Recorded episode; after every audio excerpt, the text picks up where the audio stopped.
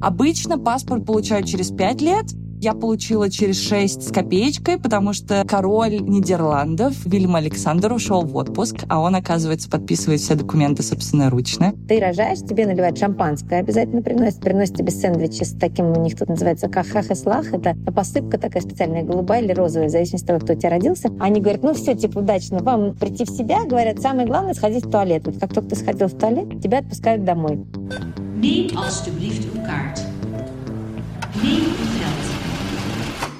Привет! Это подкаст Тинькофф журнала «План Б», в котором мы ищем идеальное место для жизни и сравниваем разные страны по соотношению цена-качество. Меня зовут Маша Долгополова. А я Илья Иноземцев. У нас есть телеграм-канал, подпишитесь на него, он тоже называется «План Б». Мы там публикуем все обновления, а также всякие детали нашей эмиграции. Не так давно выкладывали собственные подборки самых незаменимых вещей. У меня там, среди прочего, фартук, кофеварка и Nintendo. А у тебя что, Маш? У меня гирлянда. Вот это то, что есть в моем чемодане всегда. У нас осталось буквально две страны до конца этого сезона, поэтому если у вас есть пожелания, о чем нам стоит поговорить в следующем сезоне, пишите нам на почту, пишите войсы в наш бот и оставляйте комментарии в нашем канале. Ссылки на все это мы оставим в описании этого выпуска.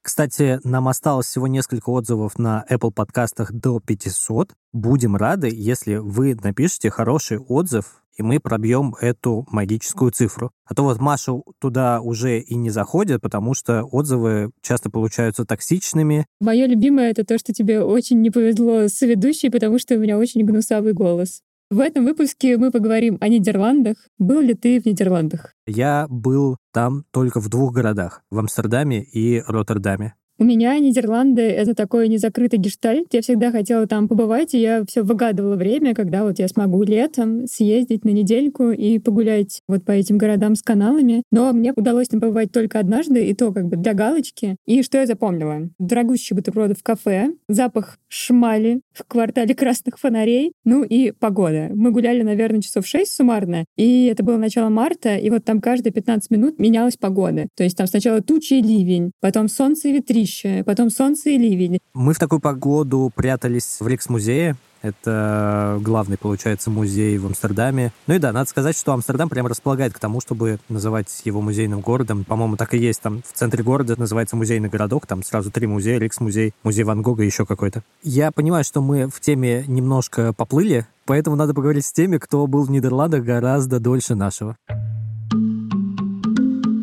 Мне очень нравятся каналы, концепция лодок мне очень нравится. Так скажем, стиль жизни, который ты видишь как турист.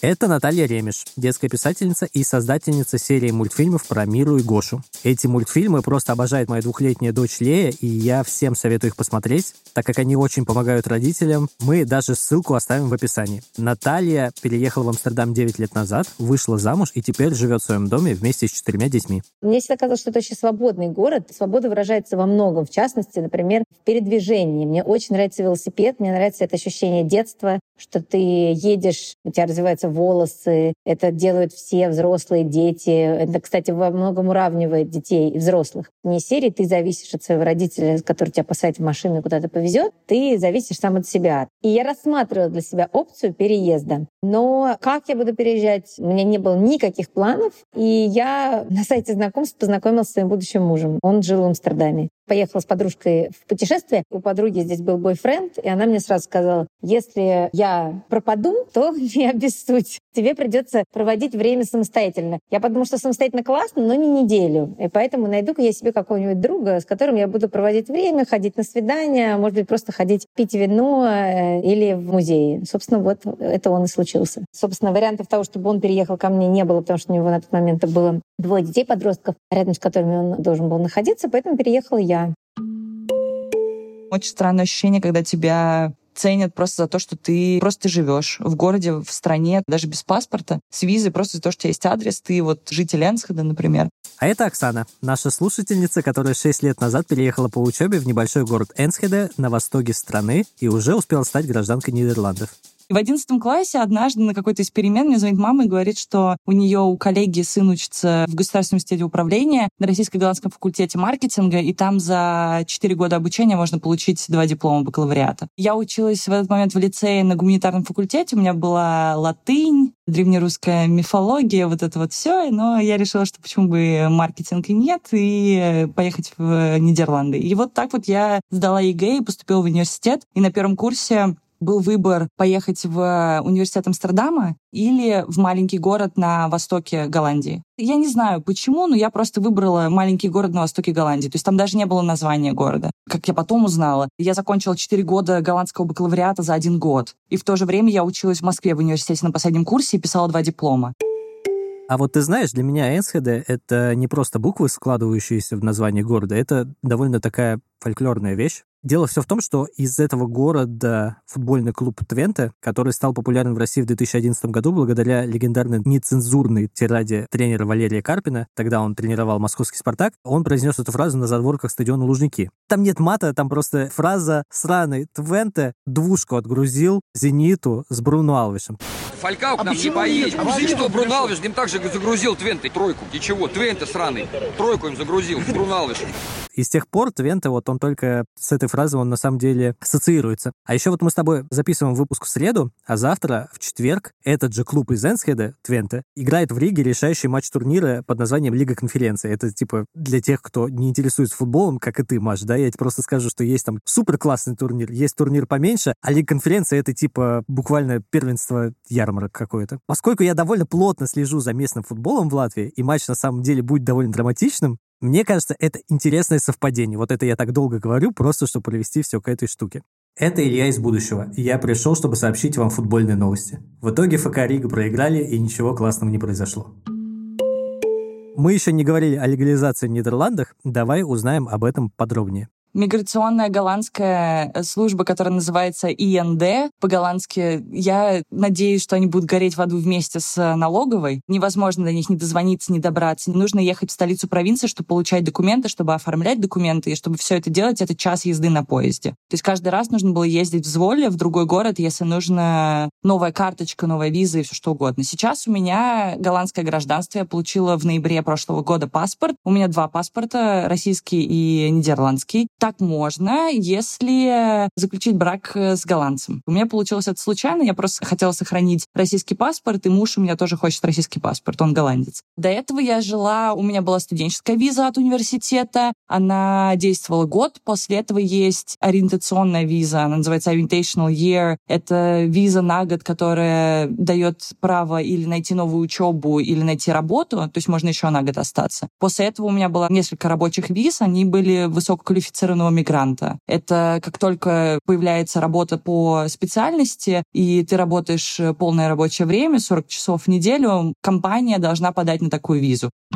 Обычно паспорт получают через 5 лет, я получила через 6 с копеечкой, потому что, чтобы получить паспорт, нужно сдать 6 экзаменов, 5 из них на язык и один про рынок труда в Голландии. В утро, когда я сдала первые два экзамена, у меня муж позвонил в местное Министерство здравоохранения и спросил, окей, мы уходим на локдаун? Они сказали, мы ничего не знаем, ждите официальной пресс-конференции. И вечером того же дня мы ушли все на локдаун на полгода, и мне пришлось ждать еще полгода, чтобы сдать остальные три экзамена. Потом летом король Нидерландов Вильям Александр ушел в отпуск, а он, оказывается, подписывает все документы собственноручно. И поэтому мне тоже пришлось ждать. И я позвонила и спросила в миграционную, я говорю, ребят, скажите мне честно, если это из-за того, что у меня российское гражданство, я хотя бы буду знать, что происходит. Просто вот скажите мне. То есть разговор уже идет на голландском, я не просто какой-то там иммигрант, который пытается получить гражданство. Они говорят, нет, нет, Вильям Александр с семьей в отпуске, он подписывает документы, надо подождать, когда он вернется. Он вернулся сентябре. В сентябре подписали документы. Я пошла, сфотографировалась на документы. У меня была около официальная церемония. Мне подарили голландский флаг. Попросили вешать его правильной стороной, потому что у нас уже второй год бастуют фермеры. Они вешают его вниз головой. На следующий день мне выдали именно вот сам паспорт. И была вот такая вот около церемония, потому что еще были ковидные ограничения.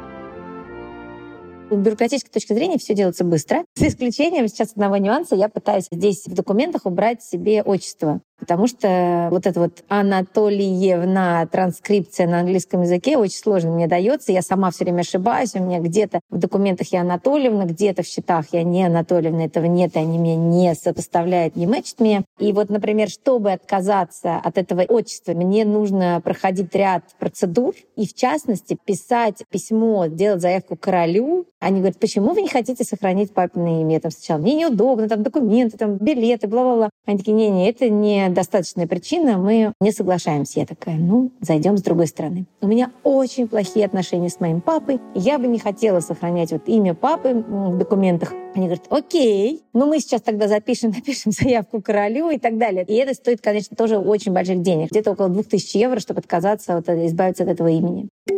Несмотря на то, что все говорят, что не надо, по крайней мере, в Амстердаме учить язык, все на языке говорят, частично это действительно так, если ты живешь в маленьком городе, у тебя значительно больше шансов выучить язык, потому что тобой никто не будет переключаться на английский. Но с другой стороны, есть э, среда, в которой ты постоянно находишься. Ты приходишь на школьную площадку, и все говорят на голландском. И напрягать всех людей, подходить к группе мам и напрягать их говорить на английском, ну, немножко неудобно. И они просто, соответственно, просто перестают напрягаться и в итоге говорят на голландском. Дальше, значит, возникает поколение бабушек, которые проходят мимо тебя и говорят, ну что же вы тут ходите, живете уже тут э, девятый год, а все еще не говорите на голландском языке, вам нужно уже научиться. Но самая большая моя проблема — это голландские дети, которые приходят на так называемый playdates, они всегда говорят, дети очень много говорят, и они, им нужна обратная связь. То есть они что-то рассказывают, рассказывают, рассказывают, и я не могу на это никак среагировать. Я вынуждена просить свою дочь перевести. Вот этот нюанс есть, поэтому я, у меня сейчас очередной этап усиленного изучения языка, чтобы хотя бы на уровне плейдейтов я могла с ними разговаривать. Плюс мои младшие дети, которым 3 и 8, я уже слышу, они переключаются на голландский друг с другом. И я перестаю уже понимать, о чем они говорят.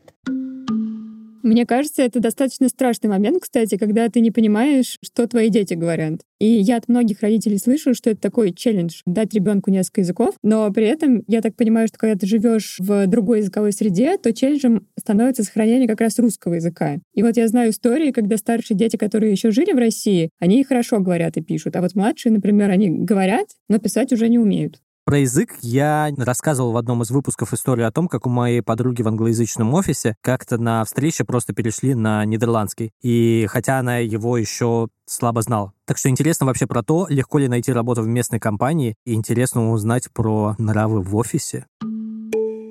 Я нашла работу через неделю после того, как я выпустилась. Мне сказали о том, что это очень быстро и вообще ненормально. Я нашла ее через LinkedIn, но я сидела и подавала на работы каждый день по 8 часов в день. Хотела что-то найти, чтобы остаться, и вообще хотела работать по специальности. У меня есть друзья, которые год уже ищут работу. Они граждане Европейского Союза, но все равно бывает сложновато. Чаще всего народ не может найти работу из-за того, что выпускники университетов просят очень высокие зарплаты, когда у них нет опыта работы. Голландцы любят считать деньги, и в целом они понимают, сколько человек может зарабатывать, когда он только закончил университет. Например, с бакалавриатом это где-то от двух с половиной тысяч евро до трех двести, включая налог в месяц. То есть потом еще налог вычитается. С магистратуры это от 3300 до 3750 евро в месяц. Сейчас я знаю, что в 2023 году, вот с июля, прожиточный минимум в Энсхеде 1995 евро. Я не знаю, как люди живут на 1995 евро в Энсхеде, потому что цены, честно говоря, московские. Работу в городе как Энсхеде и в целом в Голландии, даже если ты только выпустился из университета, найти можно и не так уж и сложно, хотя бы из-за того, что ты уже знаешь преподавателей. Преподаватели могут помочь. Чаще всего преподаватели университетов, они или владельцы бизнесов, или бывшие владельцы бизнесов, они связаны в любом случае хоть как-то с бизнесом. Работаю не по специальности доставщиком очень просто. Можно просто зайти в офис компании и сказать, я хочу работать, пожалуйста, помогите. Или в кафешку, куда угодно. Там ставки где-то 11-12 евро в час. До 21 года. После 21 года ставка повышается, и с 23 лет ты становишься официально взрослым в Голландии. Даже родители никаким образом не могут повлиять ни на какие твои доходы, ничего не могут сделать. После 23 лет ты начинаешь получать прям взрослую зарплату. Сейчас я работаю маркетинговым менеджером, но, честно говоря, это просто название позиции, потому что я помогаю большой голландской компании. Это маркетплейс по продаже машин, как автору в России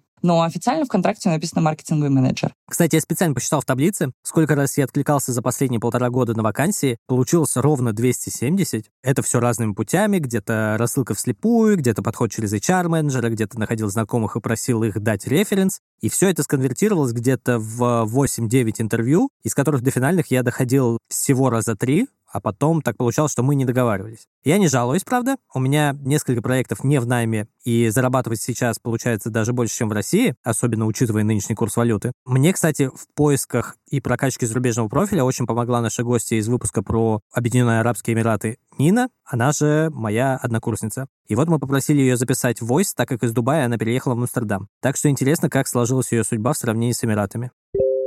Я выбрала Нидерланды, потому что я работала в Дубае голландской компании, я очень часто ездила в командировку в Нидерланды, примерно раза четыре в год. Мне безумно очень нравилось, особенно после дубайской жары, приезжать в голландское лето с дождями, зеленью, где можно было снять просто велик, покататься по улице, походить по парку. Мне очень-очень нравилось. К сожалению, моя компания не могла спонсировать визу. Надо помнить о том, что голландские компании не все имеют это право, поэтому мне надо было искать уже другие варианты. Я начала подаваться активно на всякие разные вакансии через LinkedIn, после вот нескольких интервью, когда они все узнавали, что мне нужна виза, они прямо такие меня отшивали, говорили, сори, мы, скорее всего, наймем кого-то из Евросоюза. Поэтому у меня было много таких неудачных попыток интервью. В какой-то момент я прямо расстроилась, плакала и думала, что все, конец света, не переехать мне никогда в Нидерланды. Прям руки отпускались, если честно. Но я решила дальше попробовать поискать другую работу и обратилась к рекрутинговому агентству, с которым я уже работала именно в роли клиента. Это голландская компания. Они нам предоставляли моряков. И решила у них узнать. Может быть, они мне дадут какой-то совет. Когда они узнали то, что я ищу работу, они мне сами предложили работу и переезд потому что мы уже сотрудничали много-много лет. Они были только рады меня взять к себе и перевести. И так как, опять же, да, это были клиенты моей компаний. Они друг с другом переговорили, сказали, что все, да, мы Нину перевозим. Те сказали, окей, хорошо, перевозите. Если по временным меркам, то скажу так, примерно у меня разговор с этой компанией начался в октябре. В январе у меня уже была виза готова, и я переехала в феврале. То есть all in all, все вместе у меня примерно ушло 4 месяца. Чувствую себя прекрасно в Нидерландах, чувствую себя как дома. У меня нет никакого ощущения, то, что я приехала из какой-то страны третьего мира или я какой-то второй сорт. То есть в Дубае это все-таки больше ощущалось, потому что ты всегда чувствуешь себя, можно сказать, второсортным, да, потому что ты никогда не станешь, да, локал арабом, они все-таки стоят на первом месте, хоть там и полно экспатов и так далее, но все равно ты как бы себя ощущаешь чуть-чуть, может быть, ниже, а здесь ты как бы чувствуешь наравне с другими людьми, поэтому абсолютно спокойно можно жить и ни о чем не беспокоиться. Я всегда говорю, что в Нидерландах здесь настоящая жизнь. В Дубае у меня была немножко такая картонная картинка. Здесь все по-настоящему. Здесь свежий воздух, классные люди, друзья какие-то, которые у тебя начинают появляться. Голландцы все дружелюбные. Цветы покупать дешевые, красивые постоянно. То есть, ну, какие-то вот мелочи жизни, которые ты, наверное, может быть, даже живя в наших странах, ты не замечаешь, не понимаешь. Мне очень импонирует, что все герои говорят, как они чувствуют себя наравне с местными, такими же простыми людьми, с одной стороны, а с другой стороны, что ты не чувствуешь себя вот этим винтиком в большой системе, одним из миллионов, а чувствуешь себя просто человеком, у которого вот прямо сейчас идет настоящая жизнь, и она сама по себе цена. Вот эти ощущения я бы, конечно, хотела испытать. Зато в Эмиратах мизерные налоги, а в Нидерландах, как и в других странах Европы, все по-другому. Больно. Честно, больно.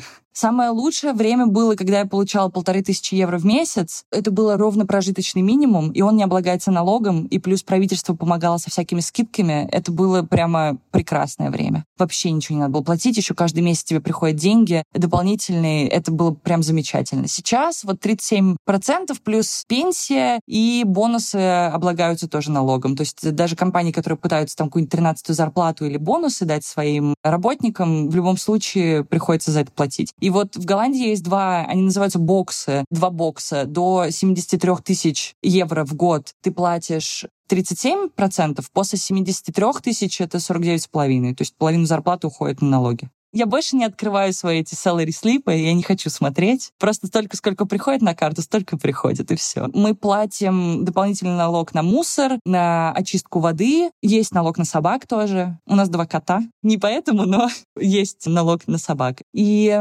на севере страны я знаю, что есть налог из-за того, что сейчас э, они пытаются добыть газ. Там народ платит тоже каким-то образом. Они немножечко добавляют денежек, чтобы помочь государству найти газ. Это зависит от провинции, потому что каждая провинция, она практически как отдельный штат в Америке. Они придумывают свои какие-то местные налоги.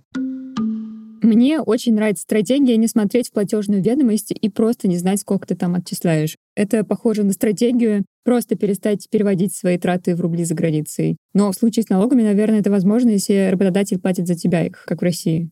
Вы бы знали, сколько я налогов плачу в Латвии. Просто у меня же еще приостановили соглашение о двойном налогообложении на территории Латвии. Так что если я в России что-то и получаю, то тут еще раз плачу налог, чтобы никто не прикопался. Ужасно все это слышать, конечно, еще двойное налогообложение. Я просто не представляю. Тяжело морально. Но, кстати, подробнее про то, как устроены налоги и бюрократия в Нидерландах, нам рассказала наша слушательница Анна, которая переехала из Лондона в Амстердам 6 лет назад по работе и открыла в Нидерландах свой небольшой бренд одежды. Мне кажется, что в Нидерландах одна из самых беспощадных налоговых систем в Европе, не побоюсь этого слова, поскольку налоги очень высокие. У меня зарплата чуть-чуть выше, чем по рынку. Ну, то есть как, у меня зарплата соответствует зарплатам в американских компаниях, но надо заметить, что в компаниях голландских зарплаты намного меньше. То есть, например, в голландской компании зарплата там в 60-70 тысяч евро будет очень даже считаться хорошей. В американских компаниях вы можете получить ну, как минимум на 20-30% больше, плюс еще разные там benefits, акции, опционы и прочее. То есть моя зарплата, наверное, считается здесь чуть-чуть выше среднего. У меня как бы максимальная ставка налогообложения, я плачу 40% налогов. У меня уже закончилась налоговая скидка, то есть я вот плачу прям по максимуму, который только может быть. Честно говоря, это довольно грустно, когда я вижу там свой payslip, хочется немножко поплакать. Есть потрясающий налог, он называется Return on Wealth. Подразумевается, что у тебя есть какой-то капитал, накопление, сбережения, сбережения, инвестиции, и ты что-то с них зарабатываешь. То есть у тебя есть какой-то процент, который капает на них, может быть, какой-то возврат с инвестиций, и вот у тебя именно налогооблагается этот возврат на инвестиции. Порядка, наверное, это 1-2% от стоимости вашего актива вы будете платить в год еще как налог на вот это самое богатство. То есть заплатили подоходный налог, э, теперь платим налог на сбережения. В общем-то, в Нидерландах не разгуляешься. То есть действительно, если хочется приехать сюда и заработать, это очень сложно сделать. А, и, кстати, важный момент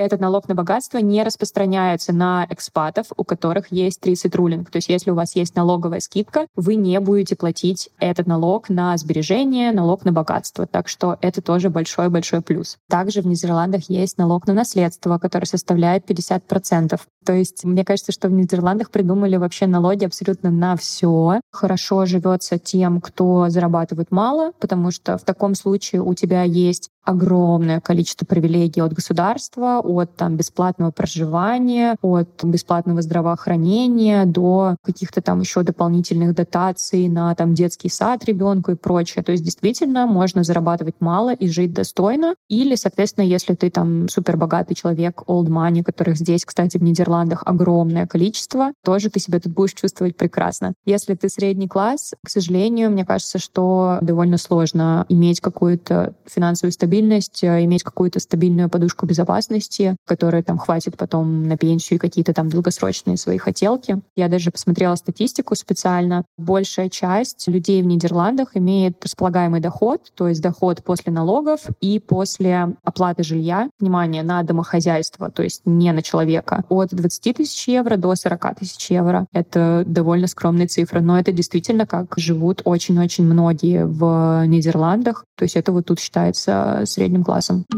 Сейчас я работаю в IT, маркетологом, и параллельно развиваю свой бизнес. У меня свой бренд одежды, который я начала чуть-чуть незадолго до ковида. Меня очень вдохновляла индустрия моды в России, как она бурно развивается, сколько локальных брендов появляется. И мне хотелось попробовать что-то такое же сделать в Европе. И, в общем-то, в 2000, получается, 20 наверное, да, мы запустили свой сайт, создали первую коллекцию. И с тех пор успешно я развиваю свой бренд. У нас больше, чем 2000 клиентов сейчас. Мы отправляем заказы по всей Европе, даже по всему миру. В принципе, у нас есть клиенты и в США, и в таких отдаленных местах, как Гонконг или Южная Африка. С точки зрения регистрации бизнеса, здесь, мне кажется, все довольно просто. В моем случае у меня здесь аналог ИП. Регистрация его происходит, э, то есть буквально за пару дней. Сначала тебе нужно оставить заявку онлайн через местные госуслуги. Потом ты приходишь в торговую палату, Chamber of Commerce, соответственно, регистрируешься там, платишь взнос 50 евро, и за 15 минут буквально получаешь все твои необходимые бумажки, твой номер регистрации, и вуаля, твоя компания открыта. Что касается ИП,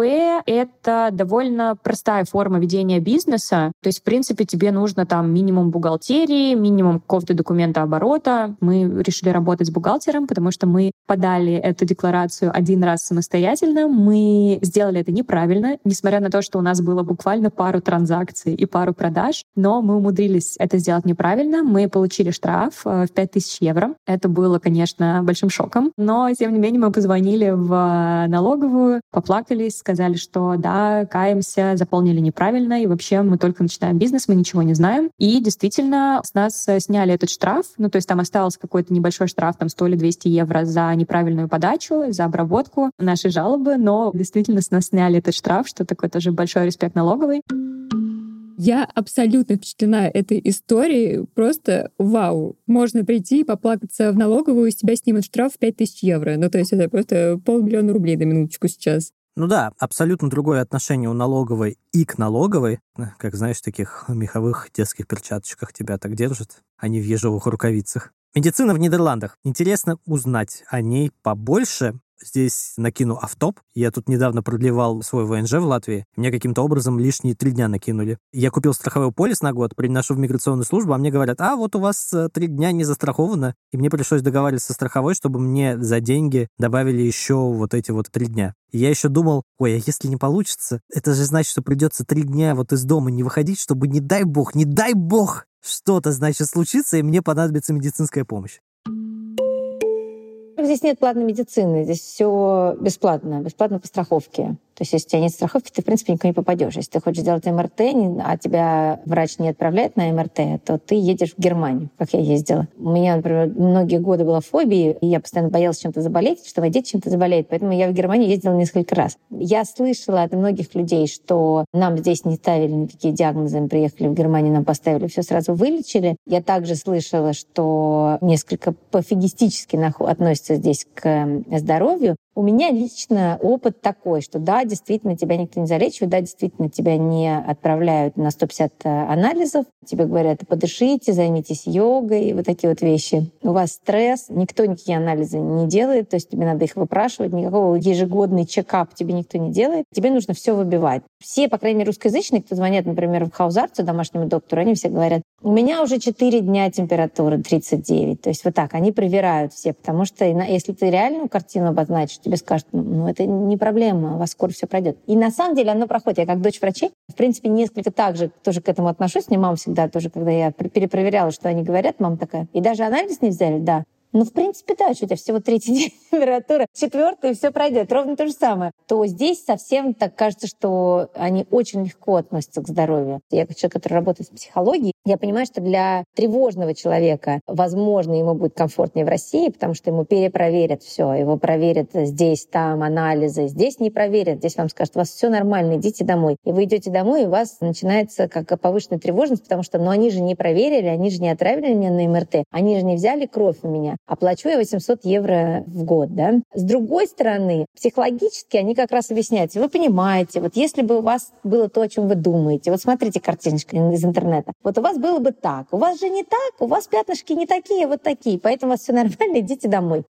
Мой домашний доктор со мной не разговаривает уже года три, потому что он считает, что я больная русская, которой нужно все и сразу. Хотя я пыталась там попасть к дерматологу, гинекологу и все прочее. Какие-то обычные вещи, но они считают, что это слишком много прошу, и парацетамол — это решение всех проблем. Я тут на лонгборде месяц назад в асфальт летела лицом, пришла в пункт скорой помощи, и мне сказали, что парацетамол или вот все нормально. Мне никто не делал никакие тесты на сотрясение мозга или еще что-то. То есть в целом парацетамол — это лечение всех проблем. Я плачу за страховку 158 евро в месяц. У меня есть 40% скидка на стоматолога, и я выкинула физиотерапию оттуда из э, своего пакета. То есть там раз в год, в декабре, любой человек может поменять вот свои пакеты страховые.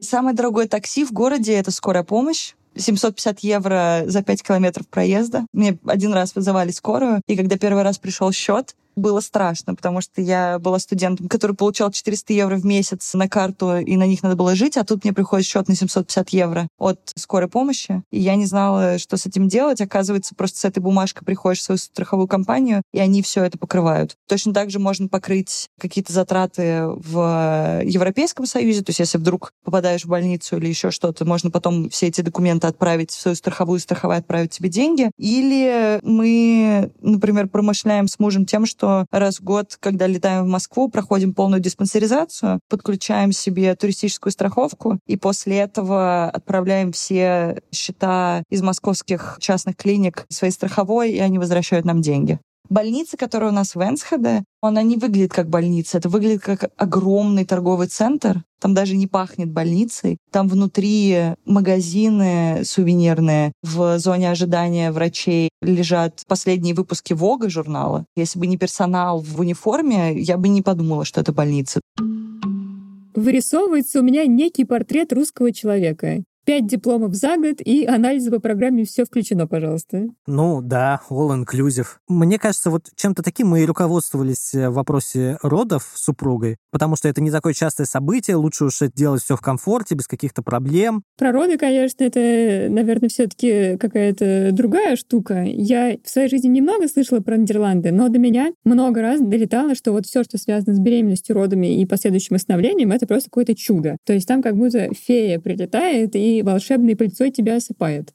Нидерланды очень интересный опыт с точки зрения ведения беременности, потому что все очень легко, очень спокойно, очень позитивно. То есть ты приходишь на прием, они говорят, ой, как бы я вас поздравляю, вы беременны. М-м, а где вы с мужем познакомились? Ой, расскажите. М-м, здорово. Я говорю, знаете, а вот как же мне на велосипеде ездить? Они говорят, а что, какая проблема? Я говорю, мне в России сказать, что на велосипеде нельзя, это преждевременные роды будут. Но они очень давно посмеялись, сказали, что у нас все ездят до последнего срока на велосипедах, потому что это облегчает ощущение Spinning. А дальше все очень просто. Никаких аппаратов, никаких практически анализов, а, два УЗИ за все время. Ты приходишь, тебя просто слушают сердце, или вот кому-то могут прийти домой. Делают это все мидвайф, это даже, я так понимаю, не врач. Все очень как-то расслаблено. За исключением, конечно, когда у тебя есть какие-то патологии или подозрения на патологию, как у меня было, у меня вторую беременность. И тогда меня отправили уже в центр, и в центре меня наблюдали уже там как бы системно. Ты ходишь на УЗИ, уже там тебя смотрят, уже тебя смотрит врач пристально.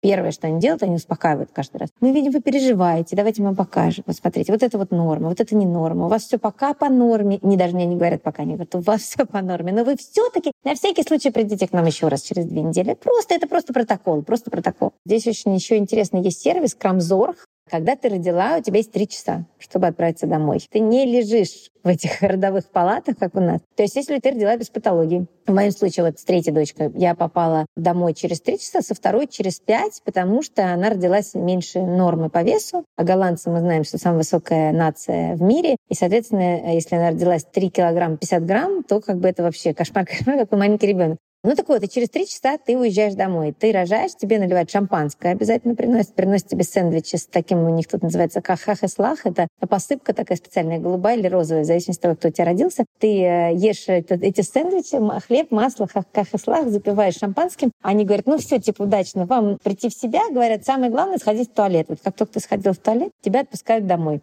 Ты приезжаешь домой в полном кошмаре, так очень не понимаешь, что с тобой произошло. Ложишься спать, и когда ты просыпаешься на следующий день, у тебя уже в дверях стоит крамзорг. Крамзорг — это женщина, которая делает все. То есть если тебе надо почистить туалет, она почистит туалет. То есть это просто вот как, знаете, как бабушка, которая приехала, ну ей только ей может быть 30 лет, этой бабушке. Она все тебе помогает. Она тебе помогает, что тебе делать с ребенком, как этого ребенка искупать, как его поменять, что там с пуповиной, как его укладывать спать. Она может сделать массаж ребенку. Может быть, если она опытная, она может сделать массаж тебе. Вот мне она делала делала, например, массаж каждый день, она также может посмотреть физиологически, сделать экзамен да, твоего тела, как у тебя там что заживает, как все проходит и так далее. И она у тебя должна быть где-то с 8 утра до 5 вечера. Мне, например, раздражало присутствие чужого человека, я старалась пораньше ее отправить, но я не могла, у меня не было вот этого ощущения, я не чувствовала, что я могу нагрузить ее работой. Но многие нагружают по полной этих крамзор, то есть они занимаются абсолютно всем дома, а ты просто лежишь получаешь удовольствие от ребенка. Она хоть 7 дней. Для молодой мамы, для мамы, которая там первый раз родила, на самом деле для мамы, которая второй раз родила и забыла уже, как все это делается, это тоже очень полезный опыт. То есть она, например, говорит, а сегодня мы будем купать. Ты такая, как его купать? Она такая, сейчас я вам все расскажу.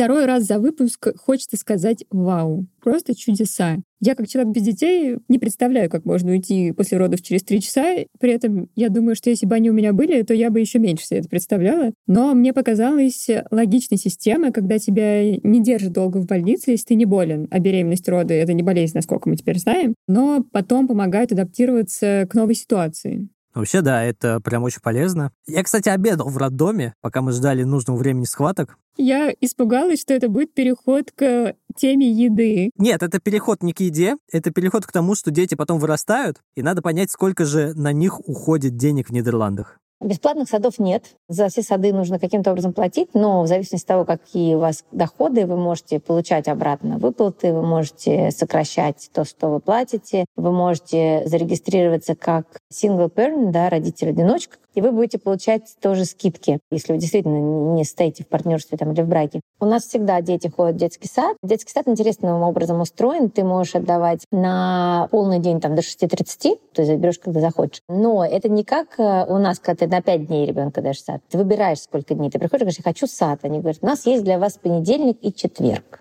класс, а что мне посередине делать? Я говорю, ну посередине ждите, вот когда, то есть тут очень часто в сад записывают детей, когда еще ты только забеременела или только планируешь ребенка, ты записываешься в, в, очередь. Вот, соответственно, ты получаешь понедельник и четверг. Потом, например, тебе могут прийти письмо. Я вас поздравляю, у нас освободилась вторая половина дня во вторник. Типа, приводите во вторник вторая половина дня. Ты так еще можешь привести. Потом постепенно наберешь свои пять дней или сколько тебе нужно. Либо второй вариант, вот как сейчас так ребенок ходит. Она ходит каждый день, но до час. Короткий такой день. Тоже сначала было два дня, потом три дня, и вот сейчас у нас все пять дней. Да, ты платишь за день, вот этот полный день, который до 6.30, если это без всяких субсидий, скидок и так далее, это порядка 100 с чем-то евро один день. У нас ходит ребенок в сад каждый день с 8.30 до часа, и мы платим порядка 800 евро в месяц. И вот, кстати, есть еще отдельная система, это есть няни, да, которые примерно сейчас 12, 14, 18 евро в час берет няня. Глаз у меня немножко задергался от 100 евро в день за сад. Это же больше, чем 2000 евро в месяц. Кажется, что это вполне нормальная цена. Ну, как будто у нас в Риге столько же будет получаться, хотя я сейчас когда-то перевела в 2000 евро, я понял, что это, конечно, многовато. Давай перейдем к моей любимой теме. Учитывая размер страны и того, сколько по ощущениям русских переехало за последние полтора года, Нидерланды, кажется, что жилья там просто не должно остаться совсем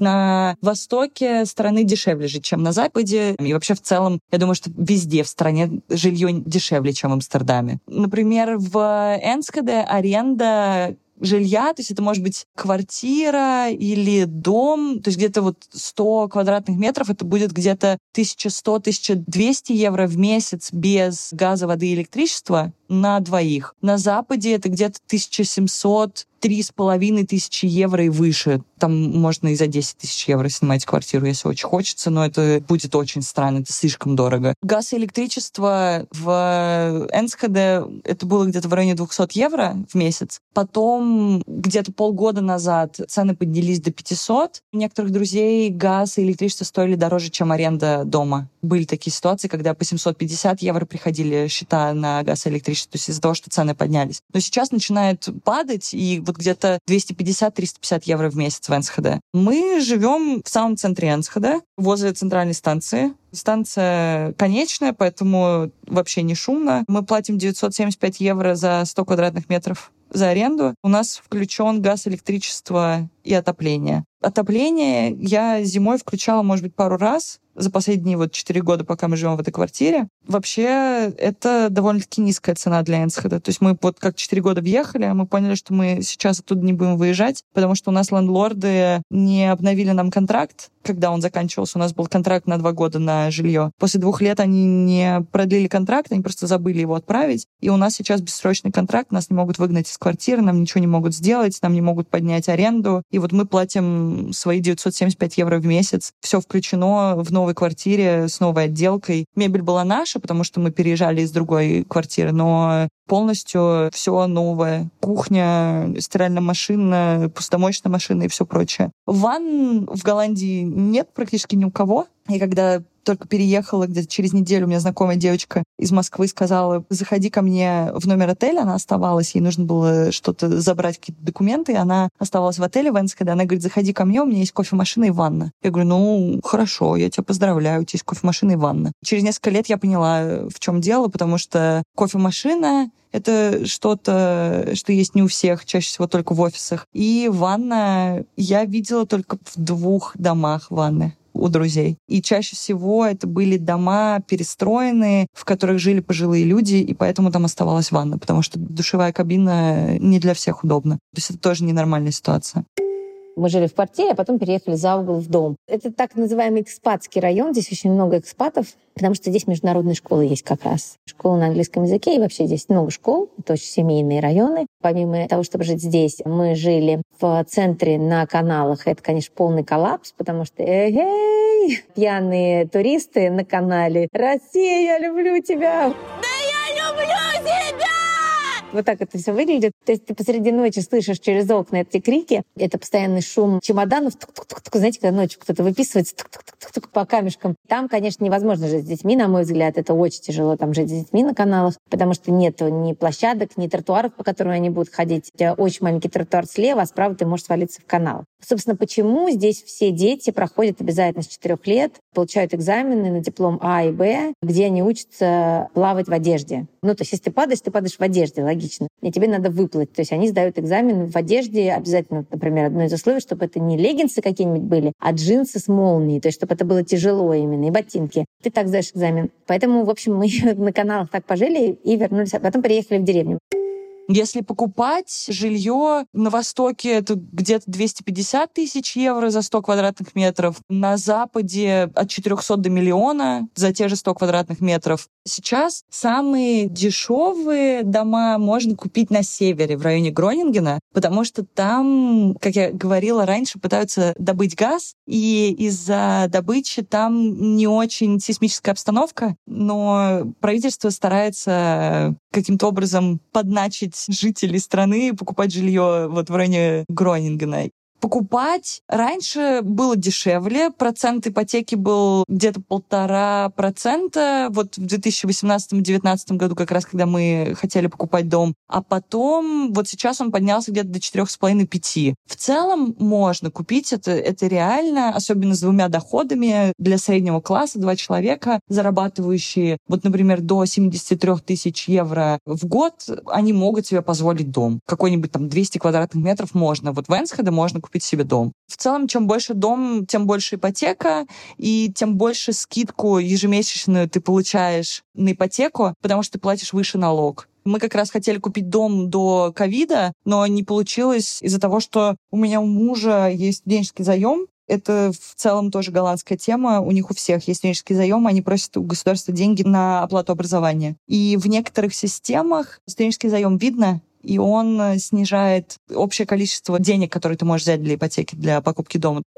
Это наш дом. Это ипотечная покупка. А здесь интересная схема. Ты приходишь смотреть дом в зависимости от э, ценовой категории. Там все, что выше там, двух миллионов стоит, уже там не так много покупателей. Но если это такое более-менее там недорогое жилье, до миллиона считается, обычно люди приходят, ты приходишь, а там на, на просмотр еще помимо тебя 25 семей. Ну ладно, не 25, 8, допустим, да, они в течение дня все приходят. И дальше вы вслепую ставите бит. Вы ставите свою цифру. То есть, например, вы понимаете, что жилье выставлено за 900, вы ставите 950 тысяч сразу. Но вы не знаете, может быть, кто-то выставил 955, и они тех ребят возьмут. Вы не видите хозяина, поэтому вы не можете там договориться с хозяином как-то. Вы не можете, ну, там, из серии «Мы хорошие, возьмите нас». Плюс ты там говоришь, а мы там 950, и прям сразу никакой ипотеки. Но это значит, что сразу завтра переводятся деньги. То есть такая вот история. Вот эти слепые биды, они как бы пугают плане покупки жилья, и люди очень много проигрывают эти биты. То есть часто ставишь, ставишь, ставишь, ставишь, и никак не можешь купить.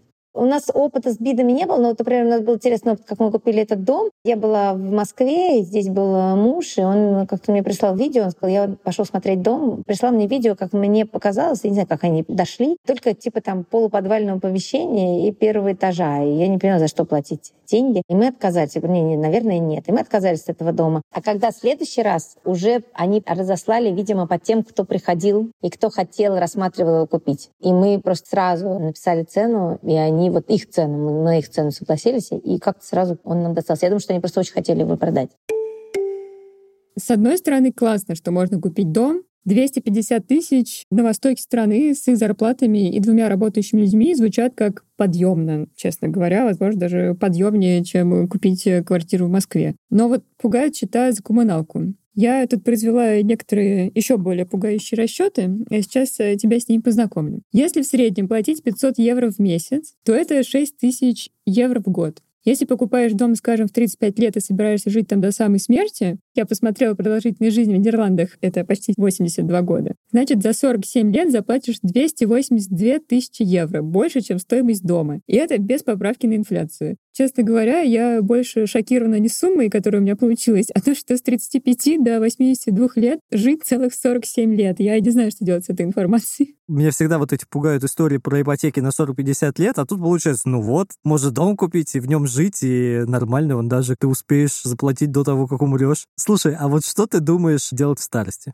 Я, когда изначально услышала этот вопрос, то хотела ответить полежать. Но потом подумала, что в контексте 80 лет это какой-то очень плохой ответ. Поэтому я скажу тебе, что я хочу сидеть на веранде и смотреть в окно с чашкой чая и книгой. Хотя это как-то странно, да, сидеть в окно смотреть с книгой. У меня вот план в старости только играть в видеоигры в хорошем кресле, чтобы спина не болела, потому что, знаешь, у геймеров у них вот реально самые лучшие удобные кресла. А за коммуналку я, на самом деле, примерно столько-то и плачу сейчас. Мне пришел счет на 311 евро, поэтому давай о чем-нибудь хорошем поговорим. Например, о еде. Я хочу сказать, что сколько раз я был в Амстердаме, дважды, столько же я раз и бесился от еды, когда вот говорят, что здесь так дорого жить в Европе, ну, в частности, в Амстердаме, я не могу сказать, у меня нет этого ощущения, потому что очень все просто. Это страна о простой жизни. Здесь едят сэндвичи. Никто не будет там стейки ходить заказывать. Они могут поужинать макаронами. Дети едят только сплошные макароны и сэндвичи. Либо у тебя, они называют это eight кафе. От слова eight — есть. У тебя там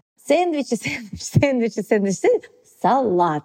Вау, есть салат сэндвичи и томатный суп, и фричес, вот это вот жареная картошка. Фричес с майонезом, фричес с кетчупом, и еще то, что все дети едят, панакукан, это блины. В принципе, культура как раз вся вокруг этого. И еще битербаллен, как-то они так называются, это постоянно, знаешь, во фритюре, знаете, такая зажаренная, все жутко зажаренная. В общем, есть, конечно, проблема с этим, но не как, например, в Америке, про который я слышала, что кошмар-кошмар вообще есть нечего. Здесь вот эти вот салаты. У них есть козий сыр, который они всегда совсем везде. У них есть, из полезного это я сейчас говорю, у них есть хлеб, все построено на хлебе. Сэндвичи, которые родители делают детям в школу, ну, здесь же не кормят в школе, как у нас, да, здесь ты сэндвичи делаешь. И вот у сэндвичей я наблюдаю, когда я детей забираю к себе на ночевку, и на следующий день мне нужно этих детей отвезти в школу. И мамы говорят, я спрашиваю, что положить ему с собой на ланч? Она говорит, сэндвич с арахисовым маслом. И просто белую булочку. Класс. Но, на мой взгляд, это не здоровое питание. Но зато у них есть культура ужин. То есть для них очень важно всей семьей сесть на ужин, чтобы там был весь правильный набор еды. И у них удивительным образом какая-то культура вот с этими ужинами, что дети не бегают, они высиживают этот ужин.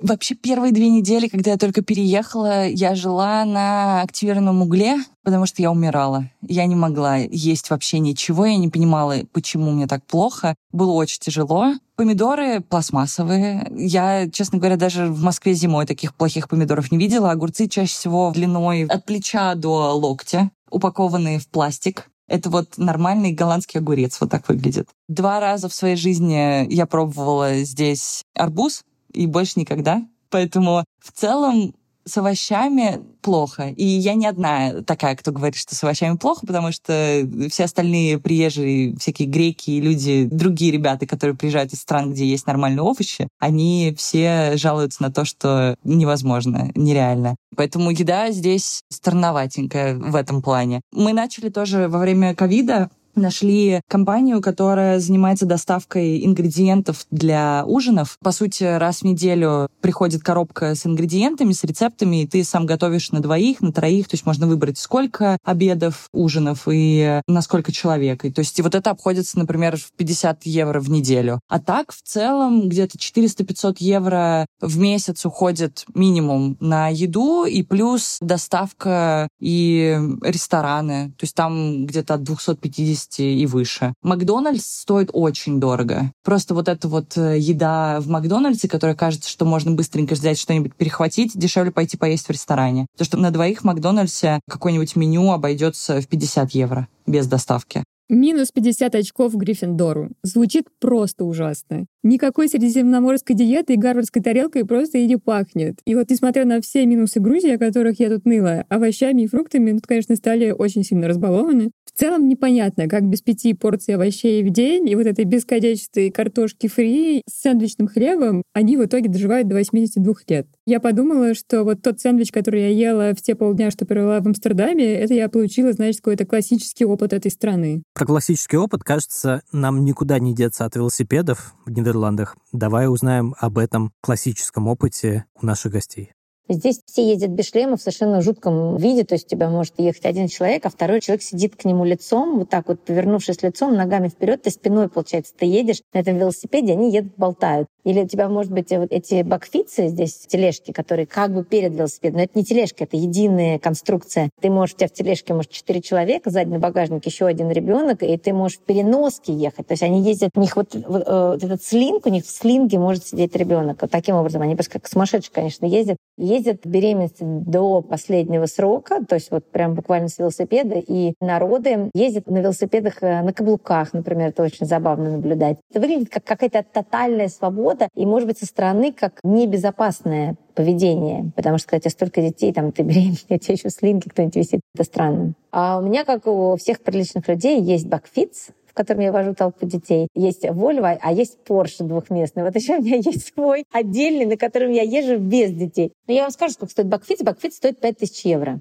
У него есть зарядка, которую тебя сразу же воруют в ближайшие, если ты ее оставила, она стоит 600 евро, 600-700. Вот я, собственно, покупала еще одну. Тебе нужно его обязательно прикручивать, пристегивать. А велосипеды по-разному. Некоторые ездят на велосипедах за 20 евро и прекрасно себя чувствуют, потому что их воруют. вообще много я слышала про то, что велосипеды воруют. У меня ничего никогда не воровали, ни одного велосипеда, хотя у меня уже здесь три велосипеда было за это время. Ну, собственно, наверное, поэтому не воровали, что у них три, потому что я слышала, у людей там по пять э, в год бывает. Но мне что-то есть подозрение, что люди просто забывают, где них оставляют ты оставляешь на огромном паркинге, все паркинги одинаковые, если ты в центре, ты не знаешь, где твой велосипед, ты просто его забыл. Так вот у меня, например, муж, такая у него была ситуация, он сказал, что у украли велосипед, а мы через две недели, проходя мимо кафе, дети сказали, ой, это же папин велосипед. Так он вспомнил, где он оставил велосипед. То есть такие ситуации тоже бывают. Голландцы по большей степени не инвестируют деньги в велосипеды, потому что это такое средство передвижения, дешевое средство передвижения. И кто-то, кто модный, кто живет в дорогих районах, в которых есть лишние деньги, они, конечно, покупают какие-то классные велосипеды себе. Они страхуют эти велосипеды. Но в целом велосипед — это такое... Я помню, как я, живя в Москве, выбирала велосипед. Это было красиво, чтобы он красивого цвета, чтобы здесь это к этому все очень просто относится.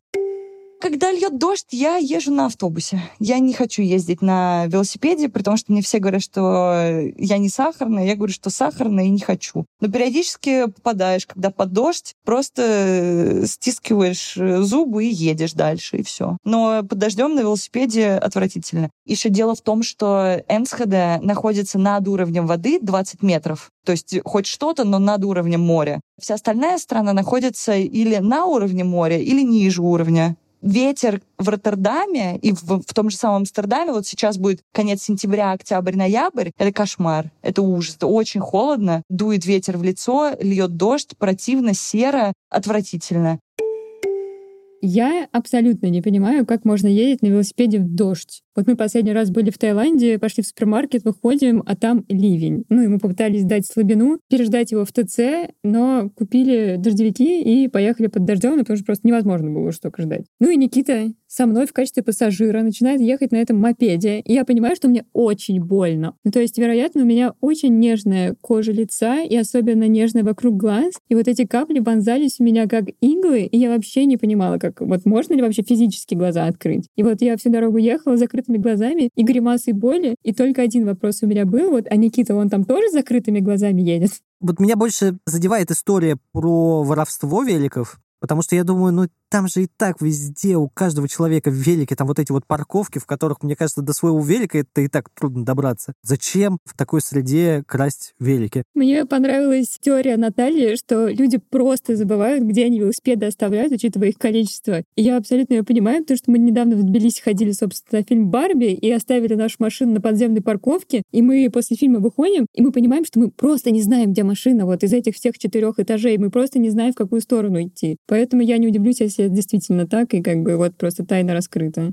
Кстати, я хочу тебе рассказать еще про мое самое болезненное переживание, которое связано с нашим отъездом из России, потому что оно связано с велосипедом какой-то момент мне надо было вести вещь в кладовку. Для начала надо было решить, какого размера эта кладовка должна быть, потому что там от ее размера ты платишь разную стоимость в месяц. И я, как обычно, просто посчитала. Самая крупная вещь, которая у нас была, это вот два наших велосипеда, мой и Никиты. И вот если я оставляю эти велосипеды, то снимаю эту более большую кладовку, и я буду платить за эту кладовку просто в два раза больше, чем вот э, если я сняла бы ее поменьше для вещей, которые бы вот все оставшиеся мои. И то есть мне проще эти велосипеды сейчас продать, а потом новые купить купить. Хотя вот велосипед это была моя какая-то первая серьезная покупка после переезда в Москву. И мой любимый вид отдыха — это поехать на велике в Строгино. И вот я продала их на Авито за полчаса, и мне кажется, этот покупатель, который забрал у меня оба, просто видел мои трясущиеся губы, потому что мне реально было жалко их отдавать. Так что теперь у меня есть мечта купить себе велосипед гораздо класснее, чем у меня был, и снова жить в городе, где можно ездить на велосипеде. И это явно не Тбилиси.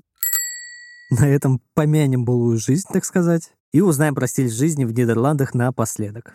Как сказал один мой знакомый, когда видел с холщовой сумки посреди Москвы, сказал, ну ты растаможилась. Вот это происходит, потому что когда ты приезжаешь и думаешь, боже мой, что же они все так одеты-то, почему же у них ни у кого нет маникюра, педикюра, все, значит... А потом ты замечаешь, что ты тоже идешь с холщовой сумкой, что ты не укладываешь волосы, ты садишься с мокрой головой на велосипед, и ты едешь, у тебя вот так волосы развиваются, и у тебя хоп, и укладочка получилась э, естественная. Сократилось количество вещей, которые у меня всегда были. Их стало минимально, потому что все юбки — это исключено, если ты велосипеде. Как бы ты не знаешь, поедешь ты на велосипеде, не поедешь. Поэтому с утра ты надеваешь джинсы. Все каблуки в моем случае исключены, потому что даже если ты идешь куда-то на каблуках, то там брусчатка во многих в центре, и ты просто не можешь, это очень, становится очень неудобно ты выключаешь воду, потому что ты понимаешь, что у тебя дети на тебя смотрят и говорят, мама, ты что, не выключила воду, когда ты чистишь зубы? Мы убиваем планету, потому что им в школе об этом рассказывают. Для тебя абсолютно невозможно выкинуть бумажный стаканчик в общий мусор. Ты выбрасываешь его в э, ресайклинг. Если я прихожу в магазин, и я не взяла с собой сумку, вот это вот, помните, как наши бабушки ходили, которая растягивается, то каждый раз я испытываю внутренний дискомфорт, покупая пластиковый пакетик потому что я понимаю, что я его выкину, и я дальше помню, сколько раскладывается пластик, сколько нужно лет на переработку этого пластика. Вот, вот это все потребление, разумное потребление, оно, конечно, здесь со всех сторон. Здесь, э, если ты ребенку идешь в подарок на день рождения дарить, как твой ребенок идет к другому ребенку, ты не можешь больше 10 евро потратить на подарок. Это просто мувитон ужасный. Здесь все, что покупается, очень часто покупается на Маркплаце. Такой огромный магазин стоковый, ну, онлайн-магазин. И это нормально купить, и все такие, вау, я такую коляску отхватила на Маркплаце, там за 30 евро всего. Это классно, что ты нашла дешевую коляску, которая хорошо выглядит. То есть страна в целом такая, на мой взгляд. Она очень простая, такая немножко деревенская. При этом уровень культуры, конечно, высокий. Это здесь очень много выставок, очень много музеев, очень много все, что способствует развитию твоему. Я осознала какое-то время назад. Это очень странное чувство было. Мне разрешили первый раз в начале этого года голосовать на местных выборах. Это были просто выборы даже не провинции, а Твента региона. Очень странное было ощущение идти с этим маленьким красным карандашиком. Они выдают маленькие красные карандашики, где ты ставишь в бюллетене крестик или галочку, когда я знала, что мой голос на самом деле подсчитают. Вообще сейчас, вот, например, с голландским паспортом где угодно можно жить. Пока что план оставаться в Нидерландах, потому что у меня муж метит э, тоже в большую технологическую компанию, он хочет попасть туда, и она находится в Эйндховене, то есть, э, скорее всего, мы будем переезжать через какое-то время в Эйндховен. Но пока что в Голландии очень хорошо, я довольна, и я выучила язык, Поэтому я могу пока что оставаться, то есть абсолютно без проблем. Но сейчас я тоже понимаю, что в любом случае у нас все двери открыты. Даже если это будет Америка, через какое-то время сложностей прям таких больших не должно быть. И плюс у нас пока нет детей, и то есть мы можем еще немножечко посвободнее перемещаться. Мы, например, с друзьями, с греками договорились, что пенсию мы свою будем встречать в Греции. У нас компания нас из 12 человек, большинство из них греки. Первый раз после того, как я со своим мужем съездила в отпуск в Грецию, мы договорились с греками, что мы в определенном месте на Крите мы будем встречать пенсию. То есть, по крайней мере, есть план насчет пенсии. Но это не очень скоро будет. А так, я думаю, что Голландия может быть не последней страной. Про Нидерланды. Отношение к людям супер, роды вообще best, а вот климат, цены, еда не понравились. Получается, для меня меньше плюсов, чем минусов. Я вообще не понимаю, почему мы продолжаем в 2023 году обсуждать климат в стране. Я вообще по этому поводу не парюсь. Для меня вот эти все страны Европы с точки зрения климата, они все одинаковые. И в целом, исходя из этого, Нидерланды меня устраивают. Я как раз поеду в Нидерланды в сентябре, буду писать оттуда кружки в наш телеграм-канал План Б, не забудьте подписаться на него. А мы, кажется, увидимся в следующий раз. Если вам понравилось все, что вы услышали сегодня, и хотите переехать в Нидерланды, то наша редакция путешествий подготовила гайд про то, как это сделать. И эти гайды лучше в интернете. Мы оставим ссылку на них в описании. Ну что, это был подкаст План Б. Увидимся в следующий раз.